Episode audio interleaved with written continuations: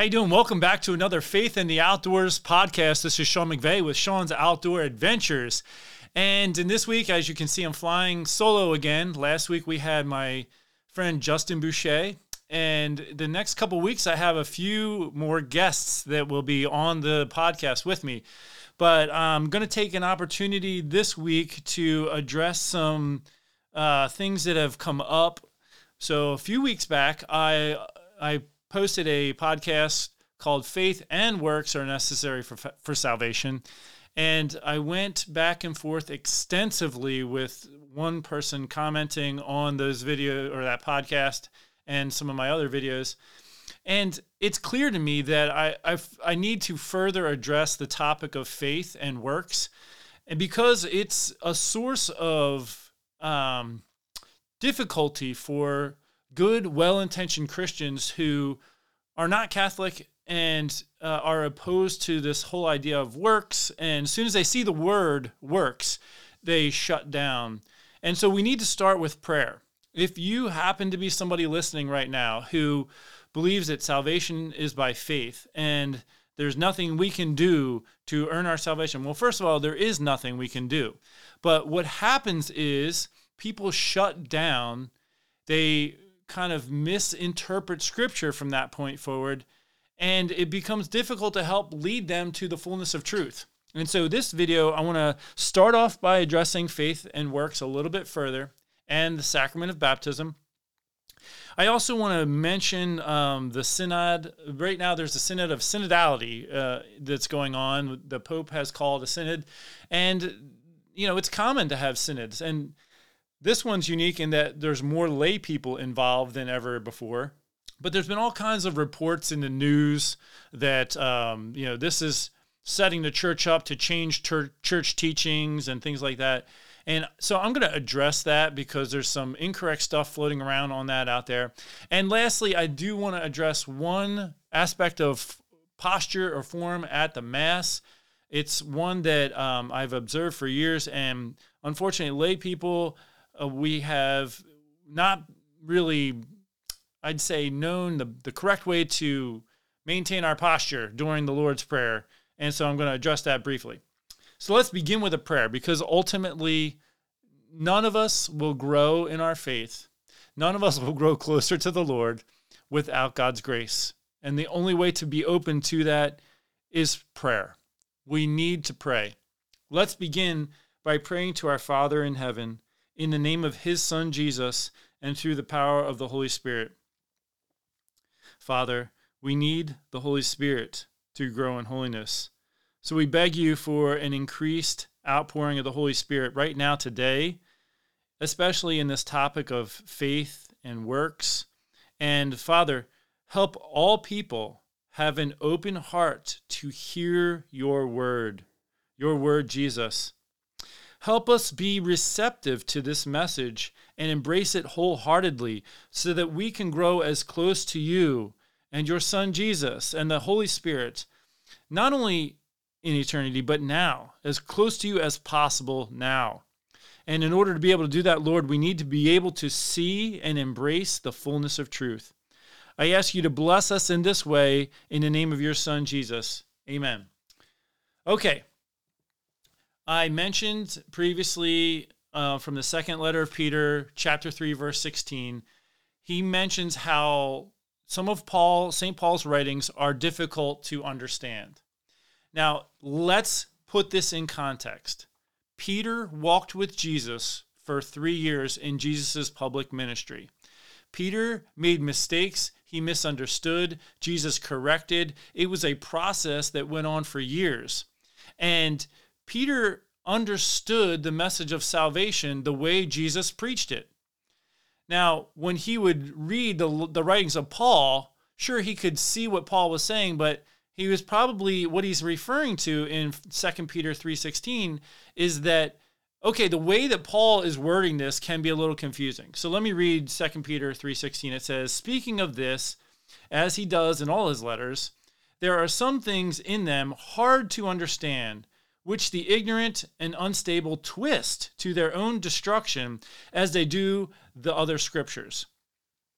So this is actually happening for sincere Christians who love Jesus, who want to follow Jesus.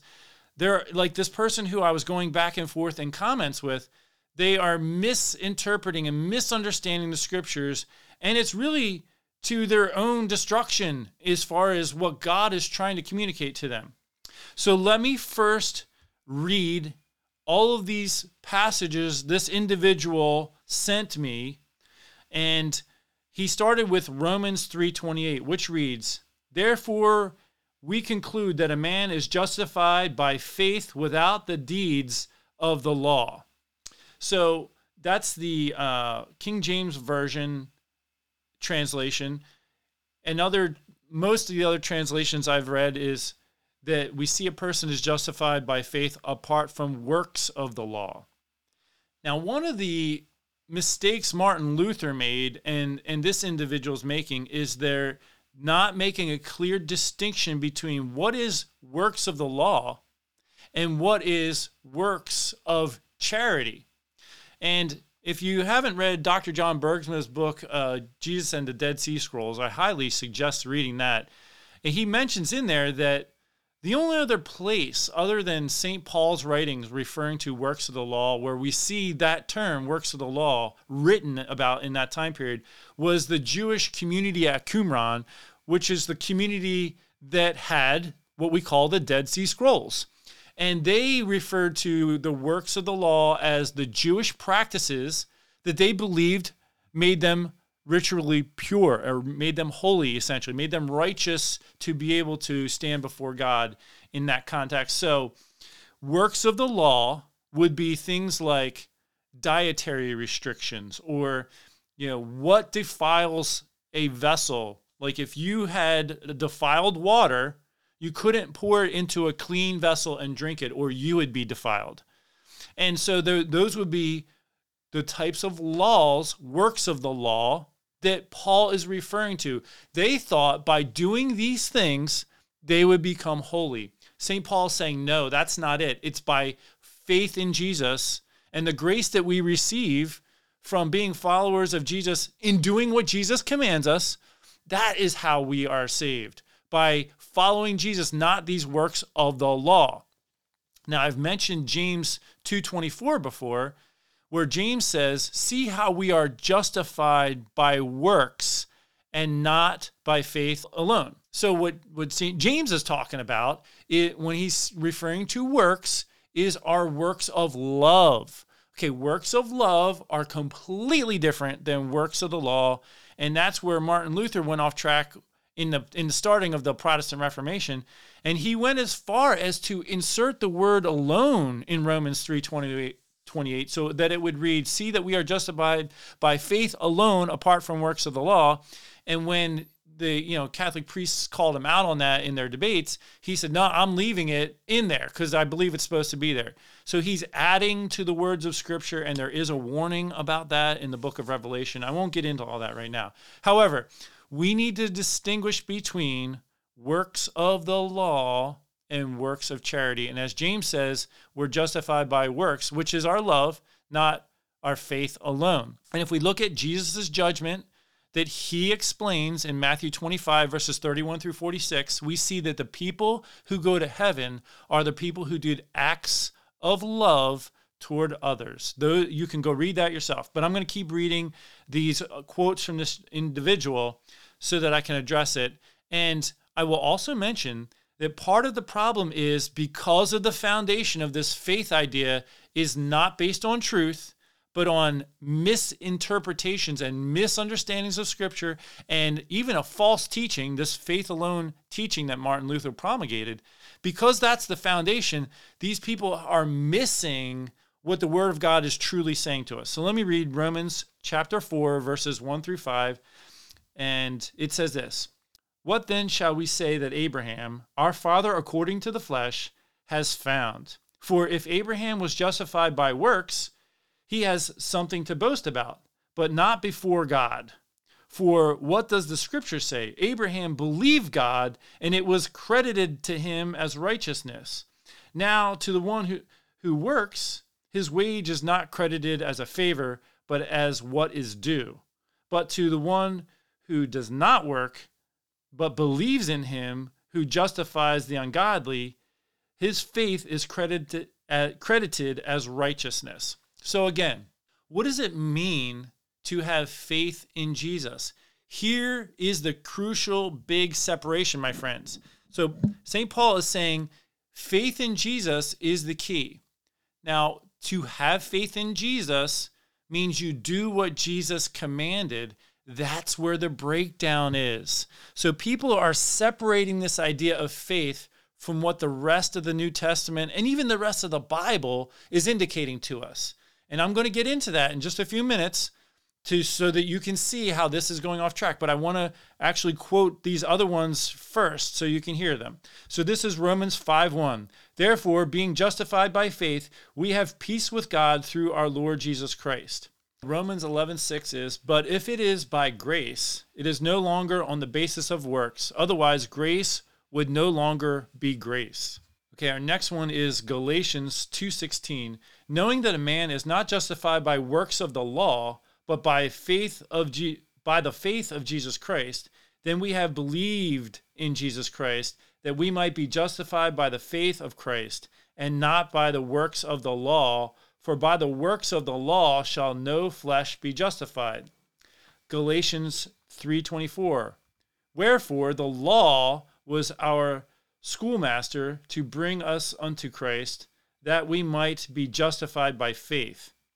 Ephesians one thirteen, in whom ye also trusted, after that ye heard the word of truth, the gospel of your salvation, in whom also, after that ye believed, ye were sealed with the Holy Spirit of promise.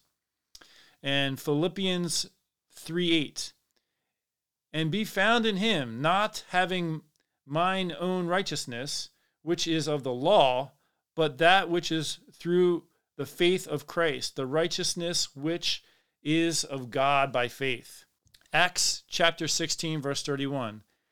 And they said, believe on the Lord Jesus Christ, and thou shalt be saved, and thy house. Okay, so taking this in context, Saint Paul is talking against the works of the law. In, in like all of these passages, he is depicting faith versus works of the law. In the context of these, these letters that Saint Paul wrote, he is writing to communities that already heard the first proclamation of the gospel. They already heard that we must be baptized to be saved, and they accepted baptism. They already heard that we must celebrate the Eucharist, the, the body and blood of Jesus, and receive that. And he even talks about that in First Corinthians chapter eleven. I believe it's starting at verse twenty-three, going to about thirty-two. But the point is, He, these communities already heard the first proclamation, and then they were going off track. Some of them were resorting to Jewish works of the law, which is not the path of salvation. It's by following Jesus. So the separation has come from like the people who have this faith idea. They're basing it on an idea of uh, what faith is apart from what's actually revealed in the Bible. So what does it mean to put your faith in Jesus? It means to do what Jesus taught, okay? What did Jesus teach us regarding salvation? Let me just start with some of the things Jesus did in reference to baptism. I'm going to read you what it says from the Gospel of John, chapter three, verse five. Jesus answered, very verily I say to you, except a man be born of water and of the Spirit, he cannot enter the kingdom of God. Now, what I want to pause and say, the person who had been writing to me said that baptism does nothing for you. It's just a symbol. And there's nothing in the Bible that says baptism is just a symbol. So here Jesus is saying we must be born of water and the Spirit to enter the kingdom of God. So we see this, this detail in the Gospel of John, chapter three, verse five. Now, if you read on to chapter three, verse twenty-two, it says, after these things came, Jesus and his disciples went into the land of Judea, and there he tarried with them and baptized.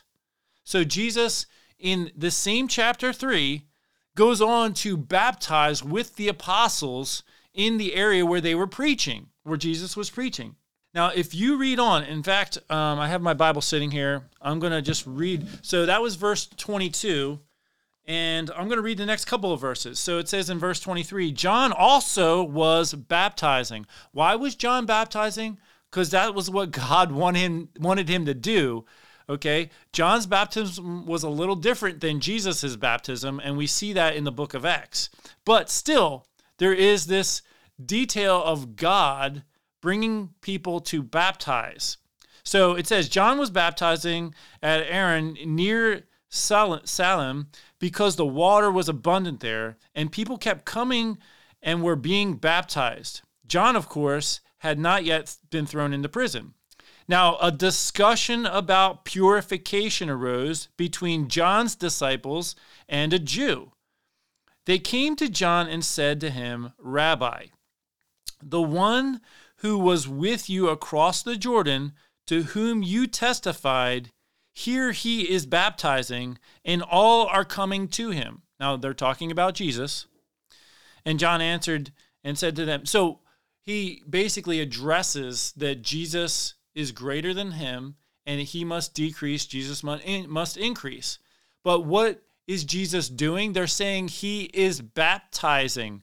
Here we are at the beginning of the Gospel of John. Jesus is teaching his apostles to baptize, and Jesus is baptizing, and it goes on. And then if you look down at chapter four, verse one, it says, now when Jesus learned that the Pharisees had heard, Jesus is making and baptizing more disciples than John, although it was not Jesus himself, but his disciples who were baptized, he left Judea and started back to Galilee. So here we have Jesus saying, you must be born of water and the Spirit. And then in the same chapter, he's going around baptizing and having the apostles baptize with a baptism that's different than John's baptism. So This is the this is the actions and teachings of Jesus. Jesus was perfect. He did not need to be baptized, yet he had himself baptized to set an example for us. We're supposed to do what Jesus did. And Jesus had himself baptized, and it's at that moment, right after his baptism, where we see the clearest depiction of the Trinity, God the Father, the Son, and the Holy Spirit, present on earth in one location. That's the most explicit depiction in the whole Bible, as far as I'm aware of. The Father's there and says, this is my beloved Son, with whom I'm well pleased, and the Spirit came down upon him like a dove. So here you have the Father, the Son, and the Holy Spirit at Jesus' baptism, because it's that significant of an event. So Jesus is teaching in Mark chapter sixteen, verse sixteen. He says, the person who believes and is baptized will be saved. But if he does not believe, he will be condemned. So if obviously, if you don't believe, you're not going to bother being baptized. If you do believe, you are going to go out of your way to be baptized so that you can be saved. How do we know that that's the message of God? Well, let's look at the book of Acts. In the very beginning, right after the Holy Spirit came upon Peter and the apostles, they go out and preach for the first time.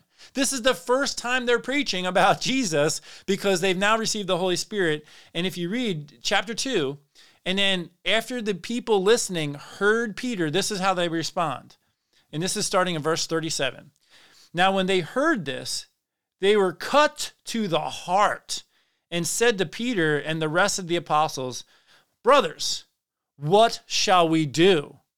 Then Peter said to them, repent and be baptized, every one of you, in the name of Jesus Christ, for the forgiveness of your sins, and you will receive the Holy Spirit. So we see in baptism, it is the washing away of our sins so that we can be filled and receive the Holy Spirit. Baptism is not symbolic. Through baptism, God has ordained to wash away all sin and give us the indwelling of the Holy Spirit. This is salvation. It, we are separated from God because of sin and through sin. And through baptism, God is washing away sin. Now, I'm going to just jump over to First Peter chapter three, verse twenty-one is the punchline. But in that passage, Peter is talking about the flood of Noah. And he says this, so the flood of Noah, if you remember from the Old Testament, it washed away all of the wickedness, all the wicked people, all the sinful people on the earth. And God left his righteous man, Noah, and his family, and made a covenant with Noah and his family to be fruitful and multiply. It was a new beginning through the washing with water.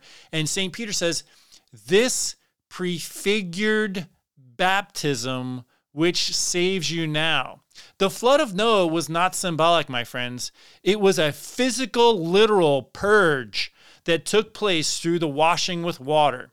And if you think back to when they were, the Israelites were enslaved in Egypt, and they went from slavery to freedom, they went through the water. So Moses lifts his hands, the, the sea splits, they go through the water of the sea, and then he lowers his hands, and what happened to the wicked, the Pharaoh and his army that represented Satan and sin, they were washed away through the water, another prefiguring of baptism. So now let's look at Acts chapter eight. So in Acts chapter eight, the Holy Spirit, the angel Lord has Philip go and speak to the Ethiopian eunuch who's reading scripture. Philip's like, hey, do you understand what you're reading? He's like, how can I without someone to explain it to me? So I'm just going to start, jump in here on verse thirty-four after that interaction. The eunuch asked Philip, about whom, may I ask, does the prophet say this, about himself or someone else? Then Philip began to speak, and starting with this scripture, he proclaimed to him the good news about Jesus. Now, we don't hear what Philip says. All we hear here is that he proclaimed the good news about Jesus. The next line says, as they were going along the road, they came to some water, and the eunuch said, look, here is water. What is to prevent me from being baptized? Then he commanded the chariot to stop, and both of them, Philip and the eunuch, went down into the water, and Philip baptized him. When they came up out of the water, the Holy Spirit of the Lord snatched Philip away. The eunuch saw him no more, and went on his way rejoicing.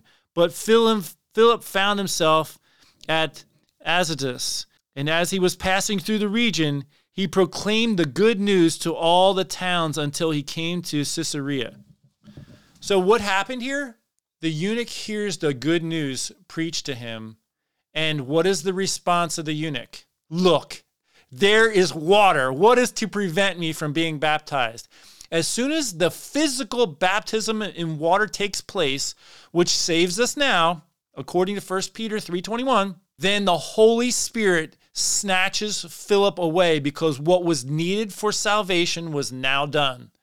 And so Philip was there, seen no more. And the eunuch went his way rejoicing in being brought into the family of God through baptism.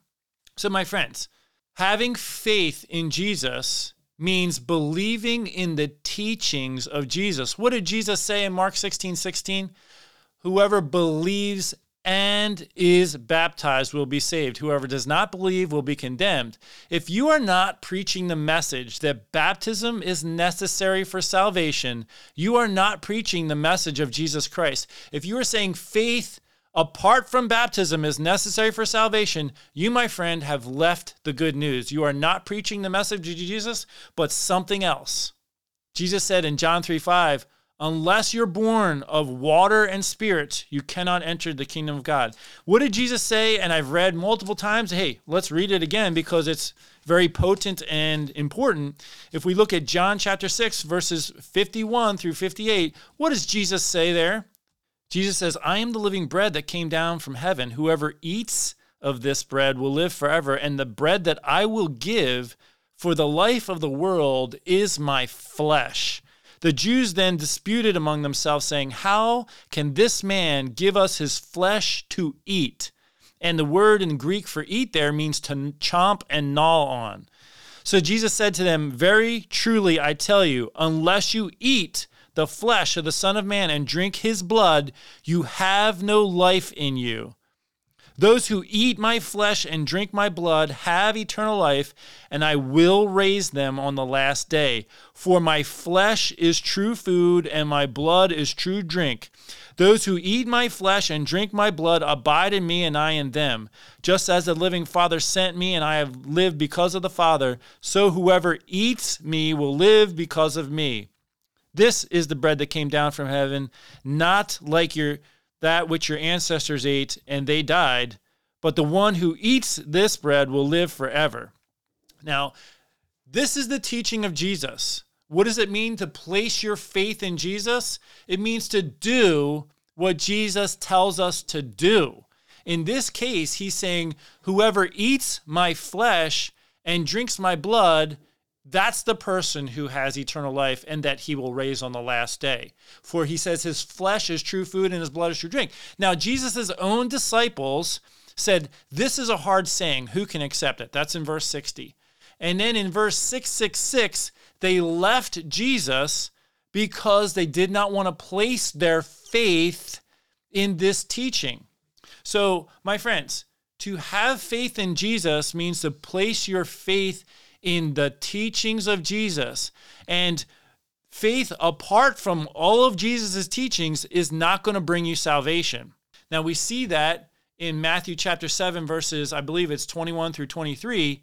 Jesus says, not everyone who says to me, Lord, Lord, will enter the kingdom, but only the one who does the will of my Father will enter. So what is the will of the Father? That we do the things that Jesus tells us to do. That's what fa- the Father wants. That's why the Father sent Jesus, was so that we would learn what God wants us to do. And what did we hear Jesus saying he wants us to do? He wants us to believe and be baptized. He wants us to eat his flesh and drink his blood to have eternal life. He also wants us to love God above all things and our neighbor as ourselves. This is the gospel. Love God, love your neighbor, do these things that Jesus commands you. That's when we place our faith in Jesus, that's what we are called to do, and that's what we are judged on on our day of judgment. As we see in Matthew twenty-five, verses thirty-one through forty-six, the people who went to heaven were the people who loved others, who did good deeds, good works for others. They're not earning salvation. They're responding to the teachings of Jesus and placing their faith in the teachings of Jesus. That means when it was difficult to love their neighbor, they did it anyway. When it was difficult to visit the person in prison, they did it anyway, because that's what Jesus calls us to do. He calls us to love our enemies, pray for those who persecute us. So, my friends, coming full circle, this idea of faith, apart from the whole message of the New Testament, is incorrect faith. It's incorrect understanding of faith. It's incorrect to say that all you need is faith, because the letter of James makes it utterly clear we are justified by our works, not our faith alone. So all these references to faith are taken out of context of what it means to have faith in Jesus. To, to have faith in Jesus doesn't mean, oh, I believe that Jesus is God, that's it, I'm done. No, what, what, to believe Jesus is God means you obey the teachings of Jesus Christ. Jesus said you must be baptized. Peter affirmed that in First Peter three twenty-one, it's baptism that saves us now. And in the book of Acts, what we looked at in chapter two, verses thirty-seven, thirty-eight, that's the response that God calls us to have when we place our faith in him. We must request baptism, just like the eunuch. Look, there's water. What's to prevent me from being baptized into the family of God? My sins washed away. What? Nothing. Philip went down and baptized him in the water in the name of the Father and the Son and the Holy Spirit. So, my friends, baptism is real. It washes away all sin. If you think that faith apart from baptism will save you, then you are going against the message of the Bible. There is nowhere in the Bible that says baptism is only a symbolic gesture and all you need is faith.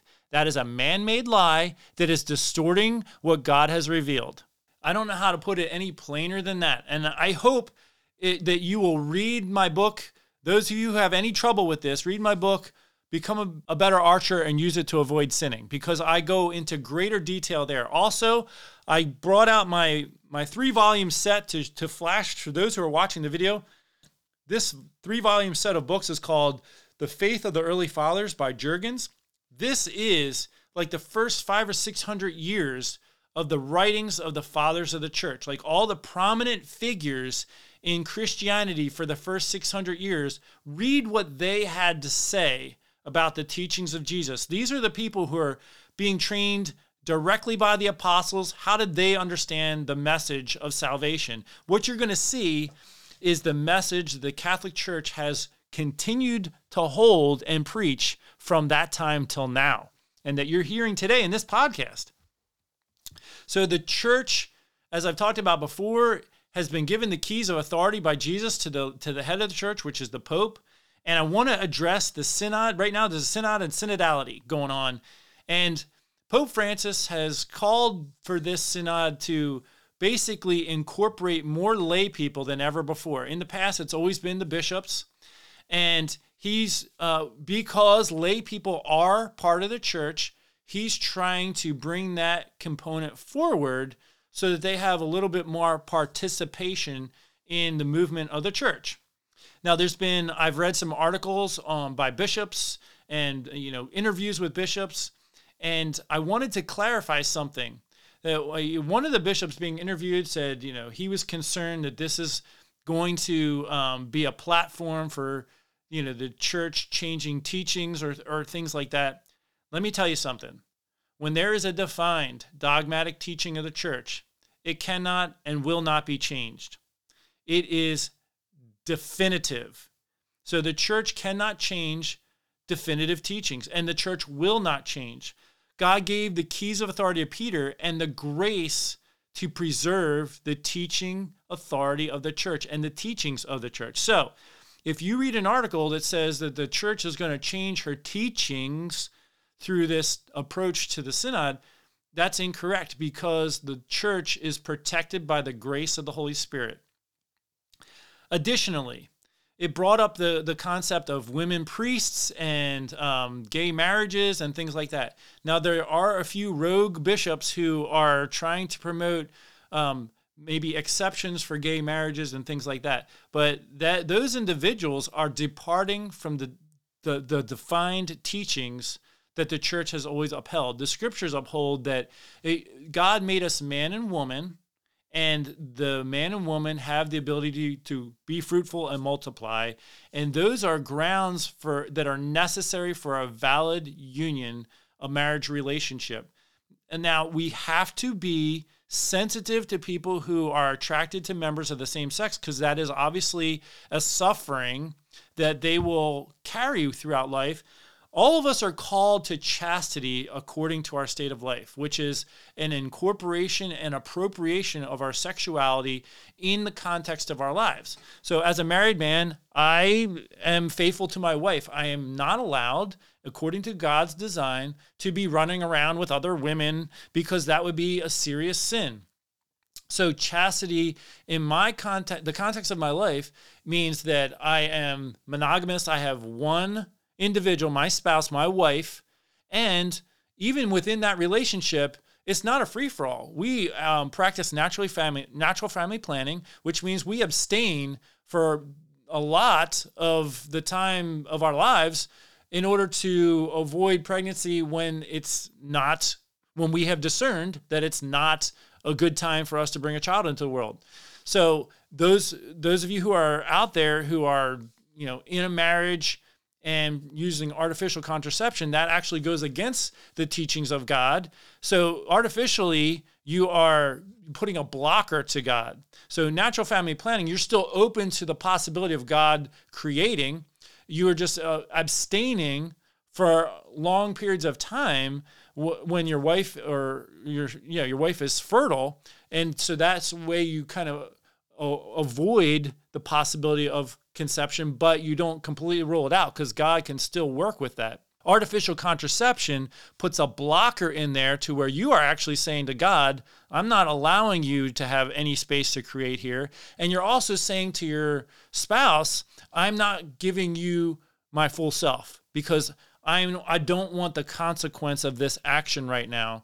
So let me tell you something. When you abstain from coming together in the marital act for long periods of time, it, it takes a lot of effort and it's not easy. You have to, sometimes you have to go sleep somewhere else so that you're not tempted with that when it's a time where you're trying to, you know, abstain for the sake of your discernment of what you think is best for your family and your finances and all that type of thing.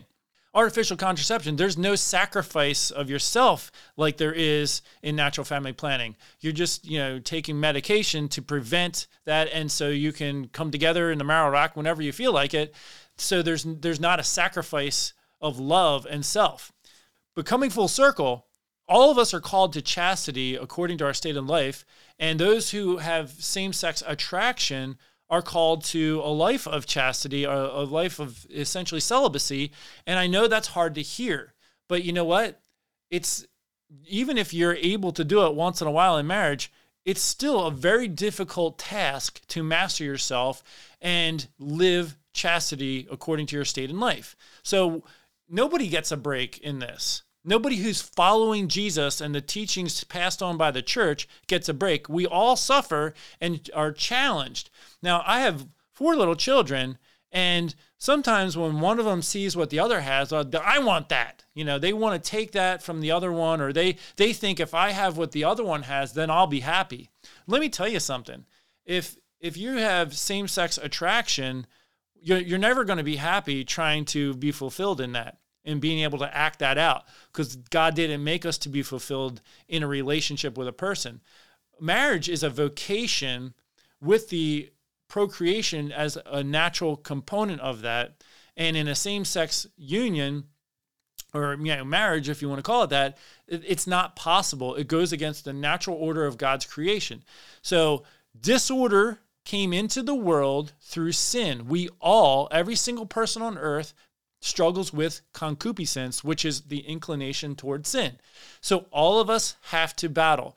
Now, those of you who have same-sex attraction, that is a very painful one, because a lot of us think, oh, well, if I if I could just be married, then I'd be happy. It's not the case. Marriage is a vocation to holiness, and you will be challenged and put to the test in that type of a marriage, in a type of relationship. So marriage doesn't equal happiness. Marriage equals hopefully holiness, and holiness comes through suffering. So uh, the the real a real marriage is not necessarily just like, hey, this is everyone's happy all the time.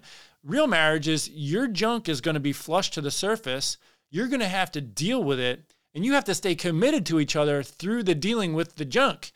So that's reality. And if if you want marriage just because you think it's going to make you feel good, you you you don't know what marriage really is then. Anyhow, we need to be loving toward people with same-sex attraction. Hey, it's not easy. I get it. It's not going to be easy for you. And it's not easy for me. It's not easy for anybody. We all have to struggle to appropriate our sexuality. So we embrace you, and we want to support you in the living out of that chastity. You're not going to find the happiness you think you're going to find through a same-sex attraction or by having a sex change, like our doctors can now make that happen. That's not going to lead to fulfillment.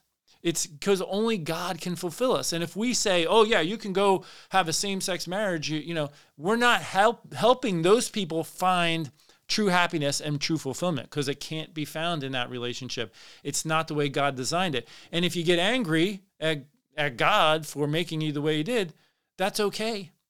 Talk it out with God. He can handle it. He can give you the grace to be fulfilled, find happiness, and be the person he created you to be. It wasn't his plan for any of us to have concupiscence, but we all have it due to sin. Our job now is to love and to battle against sin, to follow Jesus, to do what he asks. Okay, another one was uh, women priests. This is not ever going to happen, because it in the Catholic Church, the Catholic Church has an understanding of who the church is and who Jesus Christ is and what the role of the priest is. Jesus Christ came to earth as a man. He didn't come as a woman or an it. He came as a man. He has masculine gender. And he gave us an inc- an insight into the Father, in in the, the fa- God the Father as masculinity as well, by calling him Father, not Mother. So God has shown us this component of gender in what he has revealed to us. Now, a priest offers the sacraments on behalf of Jesus. So it is the priest standing in the person of Jesus, who is a man, who is offering the sacraments. Let's let's broaden the picture for a moment. The most amazing person that's ever lived, aside from Jesus, is his Blessed Mother Mary. Mary conceived by the Holy Spirit, which essentially makes her the spouse of the Holy Spirit. Mary is the daughter of the Father, the spouse of the Spirit, and the mother of God the Son. No one else in all time in history will ever have the type of relationship with the Trinity that Mary has. Yet Mary was not invited to the apostolic ministry that the twelve men had that Jesus chose. Mary is not upset about that. Mary is very happy with who she is, and it is the role of the bishops and the priests to stand in the person of Jesus, who is a man, to offer the sacraments to who? The church. What is the church? The church is the bride of Christ. Jesus, his bride, has femininity. The church is feminine. Jesus is masculine. The priest standing in the person of Jesus, masculine, has to be a man, because the church is feminine. Feminine. The church is the bride of Christ. We receive Jesus into our bodies. Here, let's get sacramental again. When we receive Jesus in the Eucharist, the physical body of Jesus is coming into our body to make us one with him. What happens in the marital act? The physical act of the husband goes into the wife. I'm sorry to have to say that, but that's the rea- the physical reality of what's happening. He gives to her himself, and she receives that. She, as the bride, receives that. The church is the one who receives the physical body of Jesus into her body. So it cannot have a female as a priest, because it doesn't represent what is happening in the relationship with Jesus and his spouse, the church, his bride. Masculine, feminine. Jesus is not gender confused. Jesus is not same-sex union. Jesus follows the path of his own creation, male and female, he created them. So there will never be female priests in the Catholic Church. Now, there may be people who are upset or offended by that, and that's not intended to be that way. God created us and has a role for each of us. I'm sitting here, a man, a male myself. I cannot bear children. I cannot have a child from my body. Okay, and if I get upset and angry saying, God, I want to be able to have a child of my own body, you know, okay, I need to get that out and get over it, because it's not going to happen. That's not the way God made me. It's not his, his, not his plan for me. A woman can do that. So a woman has the ability to do that because it's part of how God created her. She has a different role than I do in God's plan. It's the same with the priesthood. The priest has a different role. And just as a, a man cannot physically give birth to a woman, or excuse me, a baby, a woman cannot fulfill the role of the priesthood in the design of God's plan. Again, I don't say this to upset anyone. It's just the way that God designed us. And we all have a role to play. And guess what? If we're not fulfilling our own role, then we are leaving a gaping hole where God expected and intended for us to fill in humanity. None of us can do this on our own. We all need each other. I need you, you need me. And um, I keep thinking about this um, quote from Mother Teresa that uh, Father Mike Schmitz has said in the Bible in the, I forget if it was the Catechism in the Year or the Bible in the Year podcast. I've been listening to them both. Uh, but he, he quoted her saying, we have forgotten that we belong to one another. And that is such an amazing statement. Thank you, God, for Saint Teresa of, of Calcutta. Wow, we have forgotten that, haven't we? Let's look at each other and say, you know what? I belong to you, and you belong to me. We got to do this together. If we can work together and, and play our role, then look at what we can do. Look at Mother Teresa and what she did. My goodness, what an impact she had as a woman in this world by fulfilling what God called her to. She wasn't arguing about wanting to be a priest.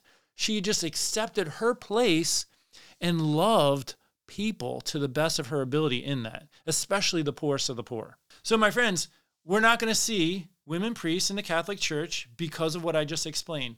We're not going to see changes in the teachings of the Catholic Church. You will see media outlets trying to propose that those things could happen through this synod. It's not going to happen. The Holy Spirit will protect the church because it's the bride of Christ. And Jesus said the gates of hell will not prevail against the church. Oh, there is one other thing I wanted to interject here before closing the podcast. And it'll be a little easier if you're watching the video as opposed to just listening, but I'll try to talk it through just so you can picture it. I wanted to address the um, posture that we have during the Lord's Prayer or the Our Father at Mass. And so we're supposed to have a posture of prayer, which would be either folding your hands or having your palms facing up in the orans position, which is a, a sign before God that you come to him with empty hands and you basically need him to fill your hands. So you come before God with hands open. Now, as lay people in the congregation, we're also supposed to not imitate the posture of the priest because we're not ordained priests. So when our hands are extended in the orans position, they should be kind of like this in front of us, which is that pleading posture, not outstretched to the sides. So, so if you're watching the video, I just stretch my arms out to the sides, which is kind of more the priest's posture in prayer and Mass. We're not supposed to have that posture. So we're really kind of in tighter. You know, arms are actually touching against our body as opposed to being spread out. And one of the things I've observed, you know, over, you know, especially the last ten years, I would say, especially, um, a lot of people hold hands during the Our Father, which, you know, in one sense is a friendly gesture and, and, and things like that, but it's actually not the directive that we're supposed to be following as lay people. So when I stand with my hands, palms facing up in the orans position, I stand before God in showing my need for him. I'm like, I'm praying and saying, God, I need you.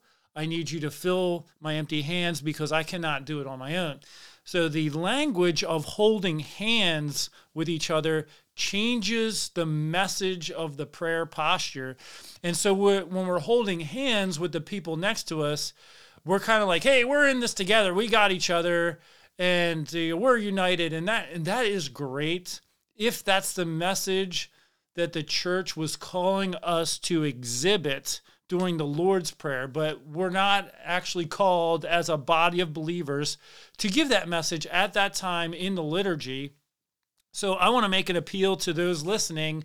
You know, let's be conscious of our prayer posture at Mass because that's what we're there to do. We're there to worship and pray. And part of it, it we express ourselves through our body. We are body, spirit, people. We have a body and a soul, and we express ourselves through our body. So when we are expressing ourselves in prayer, we are expressing ourselves with and through our body. So I would encourage you in the Lord's Prayer at Mass to either fold your hands, like, you know, in front of you, and just really focus your mind on the prayer that we are saying together as a community, or you you can open your hands in the orans position. But really, it's really my understanding and, and probably partly my opinion that we should maintain a prayer posture of orans with our palms facing up, but not imitating the prayer posture of the ordained priest, because we are different than the ordained priest, and we should help express that through our body by having a different prayer posture than the ordained priest who stands in the person of Christ at Mass.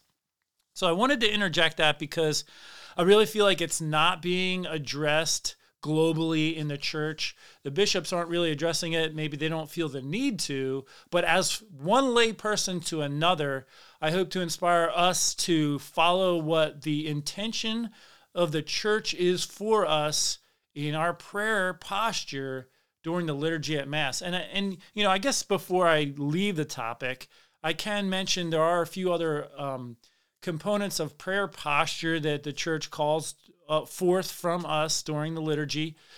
In the penitential rite in the beginning, we are to kind of beat our breast. Through my fault, through my fault, through my most grievous fault, we say during the penitential rite when we're, you know, repenting for sin. And we um, we beat our breasts, in a sense, um, to, in, to imitate or to communicate that we are heartfully sorry that uh, we have sinned. Some other prayer postures is uh, during the creed, when Jesus was born of the Virgin Mary, when we're saying that detail, the creed, we actually bow at the waist as a profound bow that Jesus was incarnate of the Virgin Mary and became man. So we are profoundly bowing at the waist. We're bending over at the waist. It's not just a little head nod.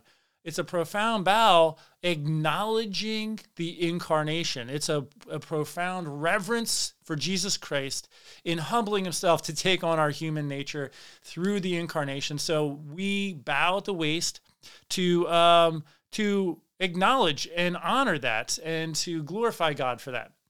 And when we receive Jesus in the Eucharist, we're also called to make a profound reverence before receiving. And I, I feel like, um, you know, at least when I went through my training in that, it's it's similar to the profound bow at the waist. So you're you're profoundly bowing. When it's your turn to receive the Eucharist, you bow at the waist. And then when the priest, deacon, or extraordinary minister of the Eucharist holds up the host and says, the body of Christ, we say amen. But we make a profound reverence to the presence of Jesus in the Eucharist before receiving him. And it's not just like a little head nod or or something that we just totally omit. We're called to do that by the Church, and that is a witness to the world. Like, we believe this is the true body of Jesus, and we want to give honor, glory, and respect to God for that. And so at Mass, we are communicating that through the actions of our body. And if you have a bad back, you know, obviously that'll limit your ability to bow. But if you are perfectly healthy, we're talking about a profound reverence here. And I also, I mean, I went through uh, the religious order for three and a half years discerning my vocation, and we genuflected before receiving Jesus in the Eucharist. So I like to maintain that that manner or that gesture, although the Church kind of calls for a profound bow um, as a maybe a preference even. Uh, there are people who do the genuflection. There are even some people who kneel down and receive communion while kneeling, um, but I, I tend to either bow profoundly at the waist or genuflect. I actually have a, a lower back issue that sometimes flares up, so it's easier for me to keep my back vertical and genuflect as opposed to bow profoundly at the waist sometimes. So uh, anyway, I just wanted to address that.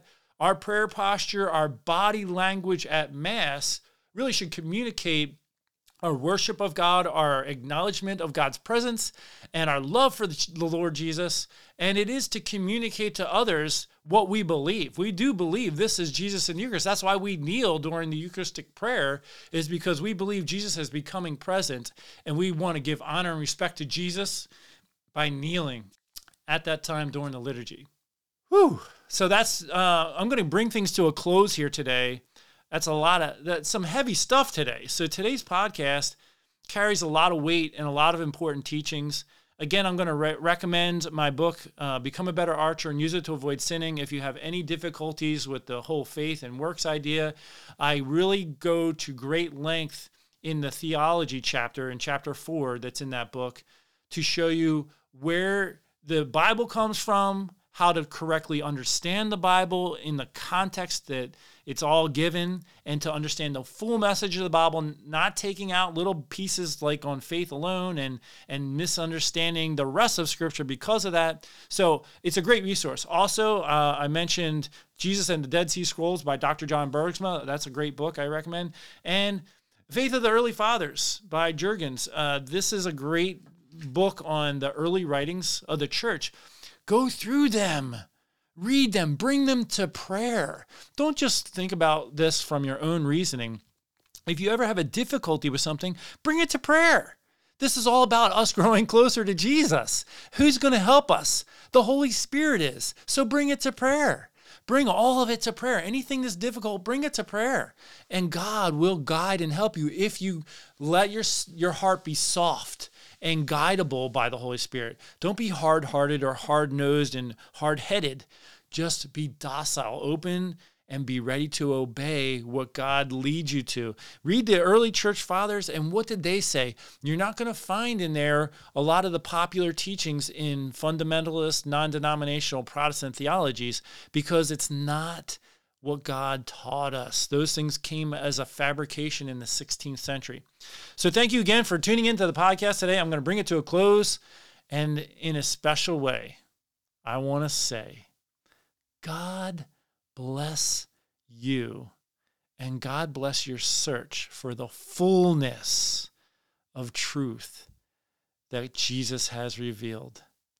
Please listen to the Holy Spirit and bring it to prayer. God bless.